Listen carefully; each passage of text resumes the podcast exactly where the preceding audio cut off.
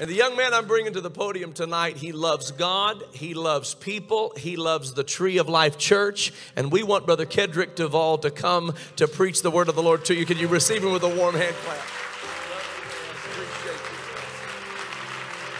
Amen. Why don't we give that hand clap to God? God, you're worthy.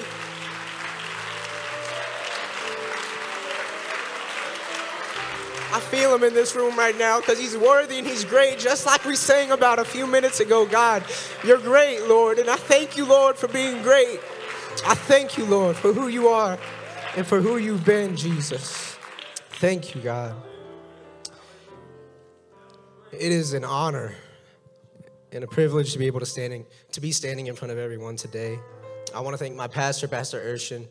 I also want to thank my uncle Joe, Pastor Sizemore, uh, for giving me this opportunity. I want to give honor to my mom and my dad.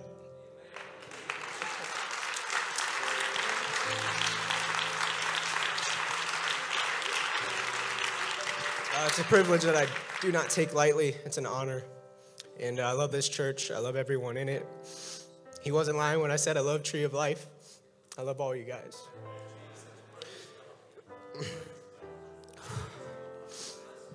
I was thinking the other day, uh, my biggest fear as a child, as a kid, was always needles. I was t- scared to death to get shots. Uh, eventually, I had to get over that fear, having to give blood every once in a while. I, I uh, got over that pretty quickly, and then my biggest fear kind of moved on to heights. So, me being the genius I am, I got a job working on rooftops and chimneys because that's what people with uh, a fear of heights do.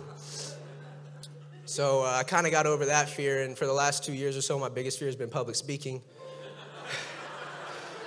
so here I am. Hallelujah.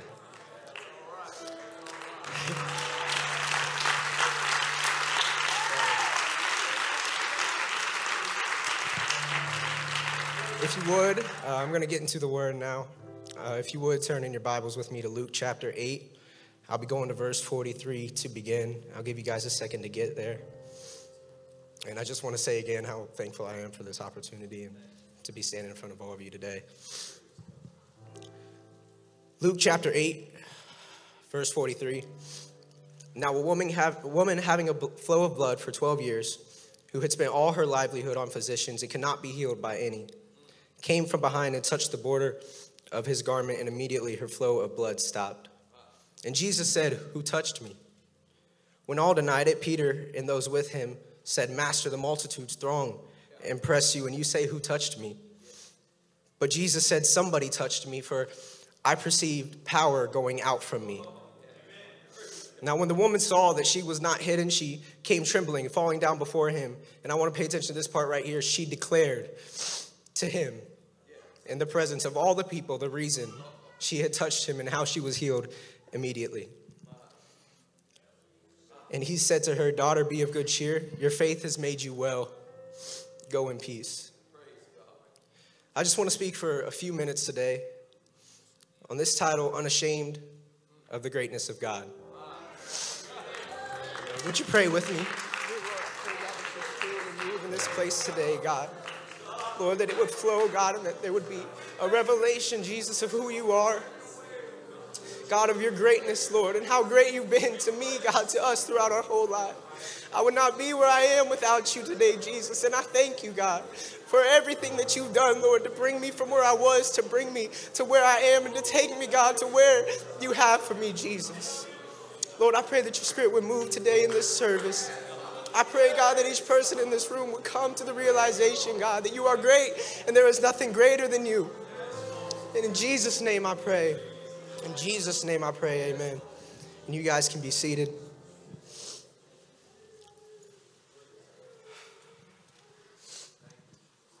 I'm willing to bet that there is no debate in the church today that God is great.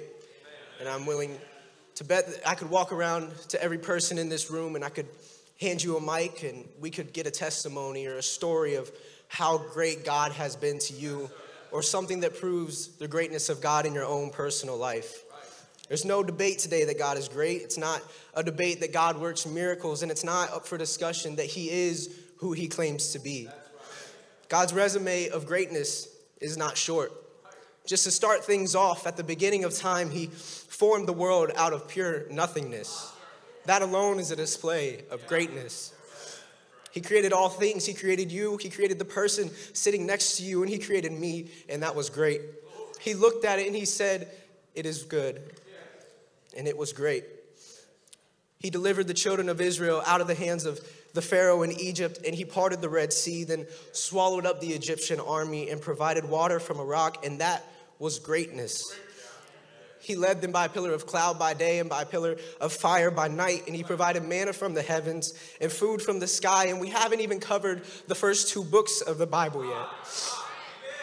I could sit here and I could go through every miracle, every sign, and every wonder that is in the Bible, and I could list them off to you, but we'd quickly run out of time before we even got close to mentioning all the great things that God has done. And I could ask for testimonies, and I could ask for some people to stand up and declare his greatness to them, but we would have to cut it short way before we even got close to proclaiming all the good things that he's done in our life. Our God is great, and there's no debate about it. It's not up for discussion. His greatness exceeds our human mind. We're not capable of comprehending just how great God truly is. And if there's anything in this life that I want to be known for, it's that I am unashamed of my God and I am unashamed of how great He's been to me and how great He is in my life. Thank you, Jesus. I've dealt with this issue of being ashamed versus unashamed. It always seems to be around that teenage or preteen age where what people say starts to have an effect on you, and what people think about you starts to matter a little more than it used to. It matters a little more than it did when you were seven or eight or nine years old because now you're big, bad, and 11. and what that guy says about you matters, and what that girl says about you matters. It's around that age where this really starts to affect. And if I can be honest, I struggled with it throughout my teen years and in my own life. And if you know me, then you know that I'm a Duvall, a Duvall man to be specific. And if you know the Duvall men, then you know one thing about them they're very emotional, as you can tell. My father and my grandfather, uh, I know most of you won't believe this, but they'll cry at just about anything. Uh, my mother, on the other hand, she won't cry no matter what happens. But my father and my grandfather, they, uh, they cry pretty easily. And there's nothing wrong with that. There's nothing wrong with that. We're very emotional people. I actually have ended up getting this trait from my father and my grandfather, as I just showed you about the last five, ten minutes. I am an emotional person. Throughout my teen years, I learned to hide it pretty well. I learned to, you know, cover it up when it needed to be covered up because that was the phase in my life where what people said mattered and what people's opinions were of me, I cared about them. Because of that, I sat through services where powerful moves of God happened, and I didn't move a muscle. I thought I was beyond it. I sat through services where miracle signs and wonders were being poured out, and I didn't say anything. I just sat there because I didn't want anybody to look at me funny or think a certain thing about me. I didn't want to ruin my reputation or people to think that I wasn't cool because of it. Thankfully, now I'm at the point where I'm at the decline of this phase. People's opinions are starting to matter a little less and a lot less. And especially when it comes to my faith and my identity in Christ, I'm becoming, starting to become unashamed. Amen.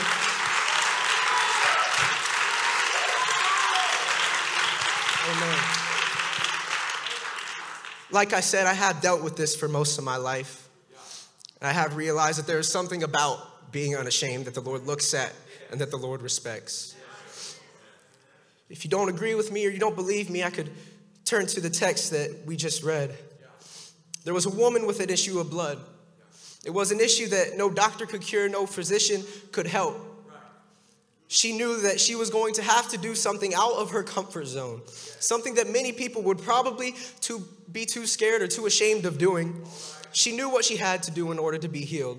And it wasn't go see a doctor, it wasn't a trip to her local specialist. She had to go and she had to reach God. She knew that there was going to be a crowd surrounding him. And she knew that in order for her to even just touch the hem of his garment, she was going to have to press, she was going to have to push, and she was going to have to make a bit of a scene in order to reach him. And I know that there's something about being unashamed that God looks at and that he respects. I know because this lady pushed her way through whoever and whatever she needed to in order to touch the hem of his garment. And when she did, the Lord didn't keep walking, He stopped. He recognized that right there is someone who is unashamed. He stops and he says, There's someone here who has touched me. And many of the people around him, including his own disciples, were confused. Many people didn't understand what he was trying to say. They didn't know what he meant by this because, Lord, there's people all around you. There's people touching you from every which way. And he said, No, you don't understand. I felt virtue flow out of me, I felt power flow out of me. Something had gotten his attention. There is a point and you're being unashamed, where you can be so unashamed to reach him, to press towards him, to touch him, that when you do, he stops and he recognizes it and he says, That is what I need. That's what I'm looking for, and I will bless them. There's a blessing that goes out from being unashamed of your God. He says, It's what I need to further my kingdom. He needs people who are unashamed. It's what he's looking for. Tell me how we are supposed to further his kingdom if we are, if we are ashamed of who he is? How am I supposed to go and make disciples like I'm called to do and represent God when I don't even want people to know who I'm representing? There's no way to be ashamed of who he is and further his kingdom at the same time. We're called to make disciples. If Jesus had been ashamed of who he was, he wouldn't have made his own disciples. If he had been too scared to say that he was God wrapped in flesh, he would have never been able to impact this world and change the course of history in the way that he did. And the same power that he had to change the world and change this course of history is in us today. So I ask the question, both to you and I myself, what's stopping us from being unashamed of our God? What's stopping us from being unashamed of the gospel of Christ? What's stopping us from being unashamed of his greatness? What's stopping us from being unashamed to press toward him? To press until we get what we need, until we get what we've been praying for, fasting for. What's stopping us from pressing? And please hear me. I'm not condemning anyone. I'm not judging anyone. I've struggled with this in my own life just as much, if not more, than everyone else in this room. But I am here to say that when you are unashamed, God moves. When you are unashamed, God moves. So I challenge you today. I challenge you to be unashamed. And many may not know what that looks like, but I challenge you to be unashamed and go up to your coworker that you know he's been struggling. You know they've been going through a tough time. And I challenge you to go and witness to that person that you know has been going through that tough time. Go and call that person that you can't get off your heart and your mind. Because the worst thing that can happen is they say, No, I don't want to come to church, or No, I'd rather not pray with you right now, or they say, I don't really want to talk about it. But if that's what's stopping us from furthering the kingdom of God, if that's what's stopping me from furthering the kingdom of God, I need to check my priorities and figure out what is stopping me from being unashamed.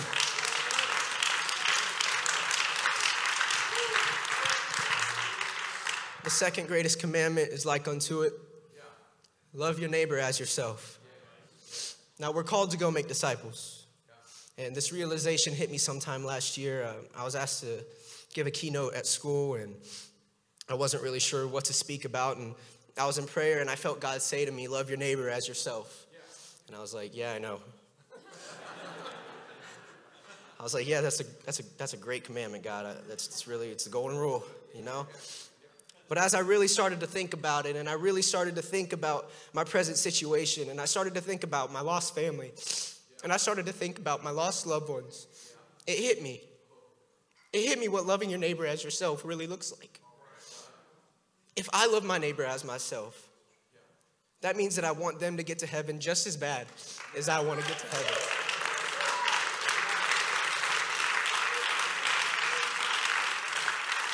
So think about that.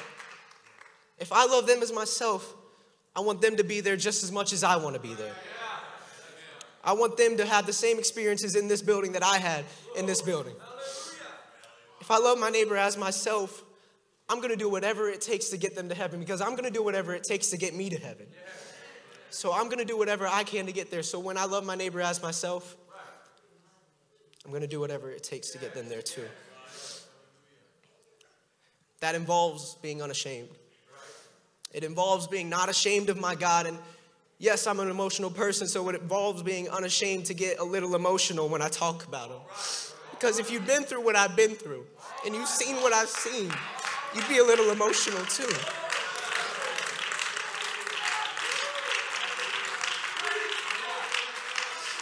It would probably mean I'd have to be a little unashamed of what He's done in my life. Not being ashamed of how He picked me up and He turned me around not being ashamed of his greatness, not being ashamed of how he set me free, not being ashamed of the gospel of Christ, because it is the power of God unto salvation for everyone. Because when I think about Jesus and what he's done for me, my soul cries, Hallelujah. Thank you, Jesus. There's nothing in this world that can match the greatness of our God. One of the best parts, and one of my favorite parts about the greatness of God, is that His greatness doesn't rely on me. If His greatness relied on me and my actions and my interactions, I, don't know where I would be today. But thank God that His greatness reaches beyond me, beyond Kedrick, beyond my flaws and my mess ups and my attitudes. And despite all of that, He is great. Despite my past and my failures, He is great to me. When I lose my way, He corrects my path. And when I stumble and fall, He lifts me back up. He encompasses everything. And from Him, there is nothing that is hidden. He is great and greatly to be praised. When I was at my lowest low, his greatness was still the same. And when I go to school in the morning and I drive from school to work, his greatness didn't change on the way from school to work. It's the same yesterday, it's the same today, and it's the same forever. It doesn't waver, it doesn't change. He does not waver, and he does not change. The same God who was there on the day of Pentecost is the same God that woke me up this morning and started me on my way. The same God that called, called the wind and waves to be still is the same God that gives me comfort when my life's a mess. The same God who raised Lazarus from the dead is the same God who healed me. The same God that died and was buried and rose again three days later is the same God that walks throughout this room right now. It's the same God that's here right now. He's the same God that sits on the throne in eternity. Hallelujah. Hallelujah. Why don't you just give him thanks for being that God? Hallelujah, God. Hallelujah.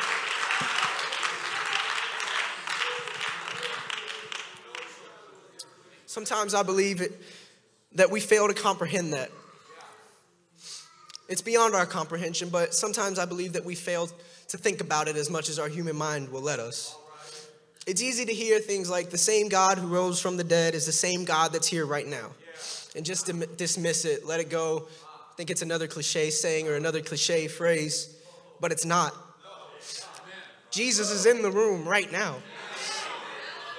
The creator, the healer, the miracle worker, and the savior of the world. The perfect Lamb of God who was ordained from the foundation of the earth.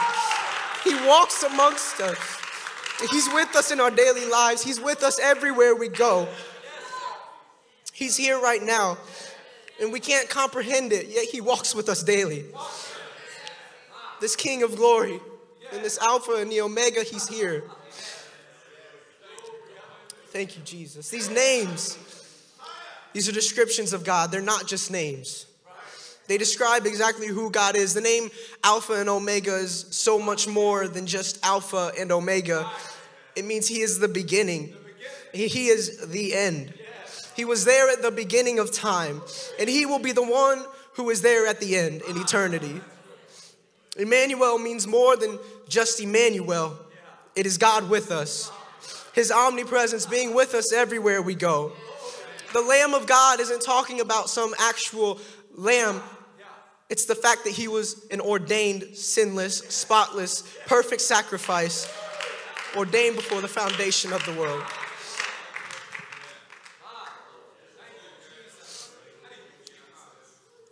All of these names, And he chose to wrap himself in flesh. All of this power and all of this might, and all he longs for is a relationship with you. Our musicians can come. I'm, I'm coming to a close. But just how great is our God? There's one place that we can truly find out, and that is Scripture. So I'm going to read a few passages describing just how great our God is, and I'm treating this as an altar call. So as I read, think on these things. Let it get to you. If you want to come to the front and pray, you can. If you want to sit where you are and pray, you can. But meditate upon these things. Isaiah 40. Who has measured the waters in the hollow of his hand? Measured heaven with a span and calculated the dust of the earth in a measure. Weighed the mountains in scales and the hills in a balance. Who has directed the Spirit of the Lord, or has his counselor taught him? With whom did he take counselor, and who instructed him, and taught him in the path of justice?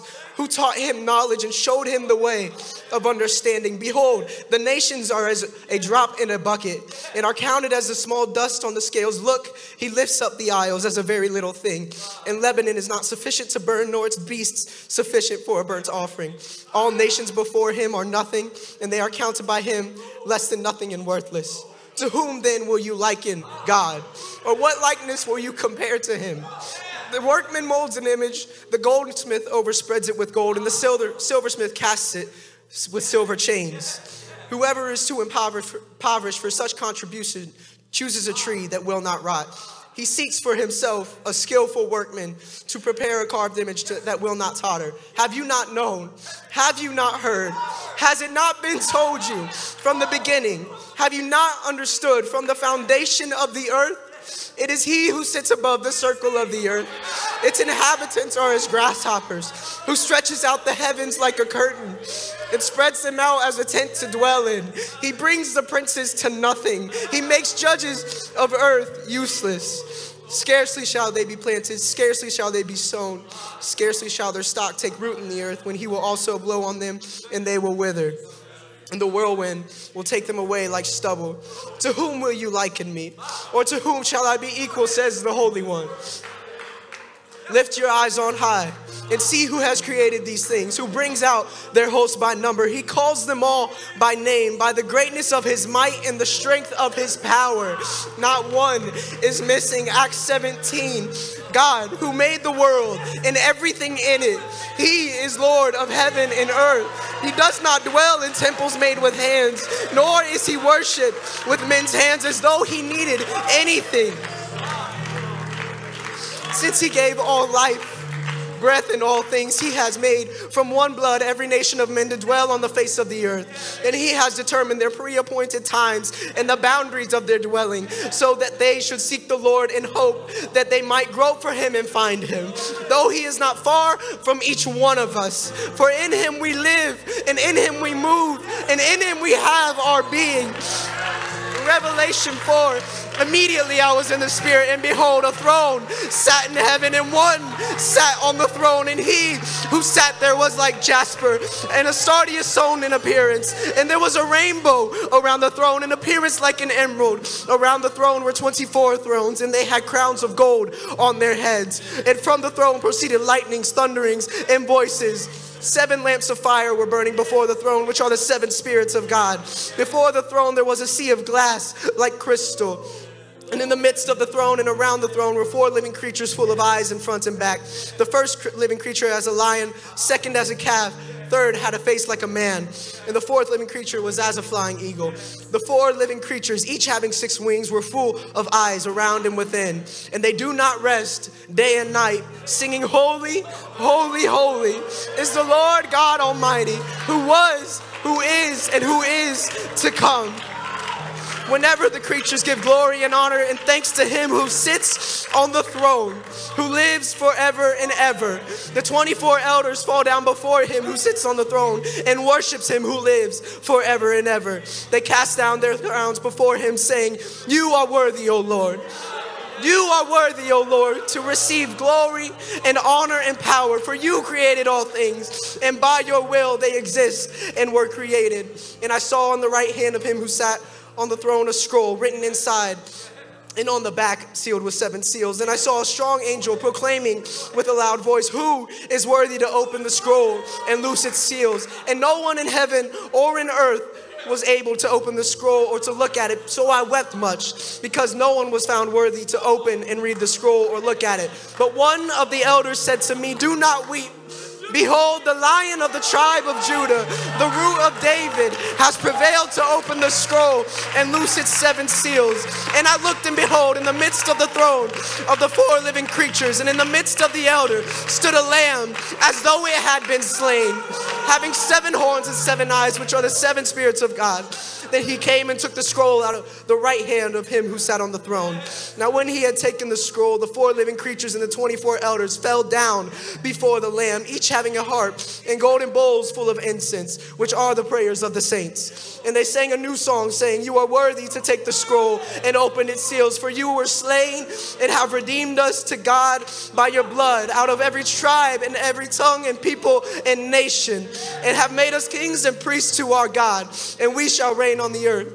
Then I looked and I heard the voice of many angels around the throne, the living creatures and the elders, and the numbers of them was 10,000 times 10,000 and thousands of thousands, saying with a loud voice, Worthy is the Lamb who was slain to receive power and riches and wisdom and strength and honor and glory and blessing. And every creature which is in heaven and on the earth and under the earth, and such as are in the sea, and all that are in them, I heard saying, Blessing and honor and glory and power be to him who sits on the throne and to the Lamb forever and ever. And the four living creatures said, Amen. And the 24 elders fell, fell down and worshiped him who lives forever and ever. This is the God that we serve. And all he longs for is for a relationship with you.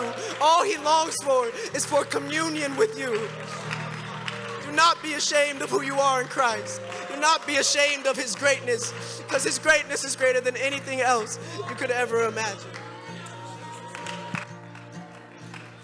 My God, how great you are. How great, how great you are.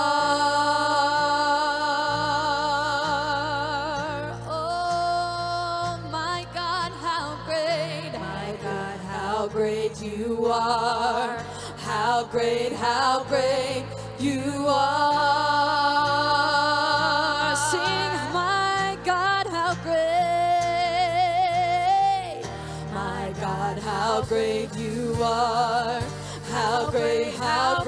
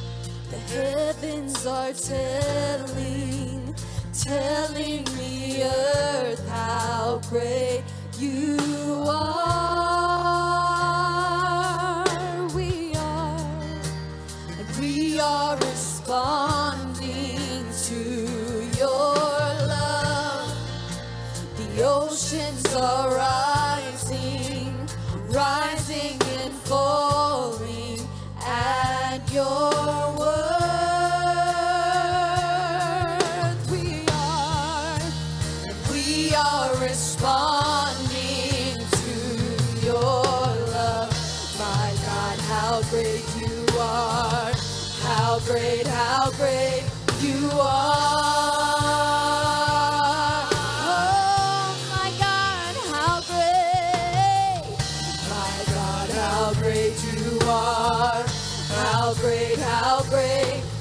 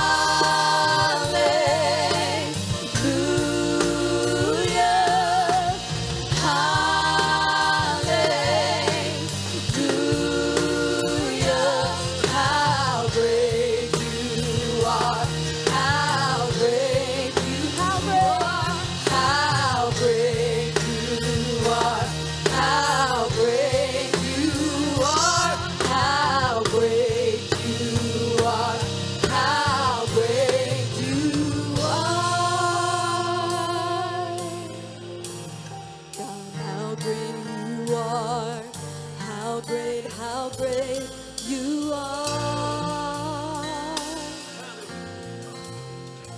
Come on, let's lift up the Lord right now. My. Hallelujah, hallelujah, hallelujah, hallelujah. Hallelujah, hallelujah, hallelujah, hallelujah.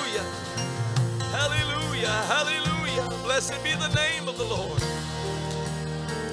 While Brother Kedrick was preaching and while he was bringing the Word of God, just the pure, unadulterated Word of God, I felt the Lord just whisper to me and said, I have sent forth my Word to heal. I have sent forth my Word to heal. And I want somebody right now that needs this healing power and greatness of God. I want you to come forward in the name of Jesus because His Word is present to bring healing. You just heard an anointed vessel of God stand in this pulpit and declare the greatness of God in the midst of a trying time. He didn't exalt the problems going on in our world, He exalted the solution to the problems going on in our world. He exalted the Lord of glory. Hallelujah, the greatness of our God. I want everybody that has a need right now to come forward in the name of Jesus in faith believing. The word of the Lord is here. The word of the Lord is present to heal and to set free and to deliver you in Jesus' name. In Jesus' how great, name. How great you are.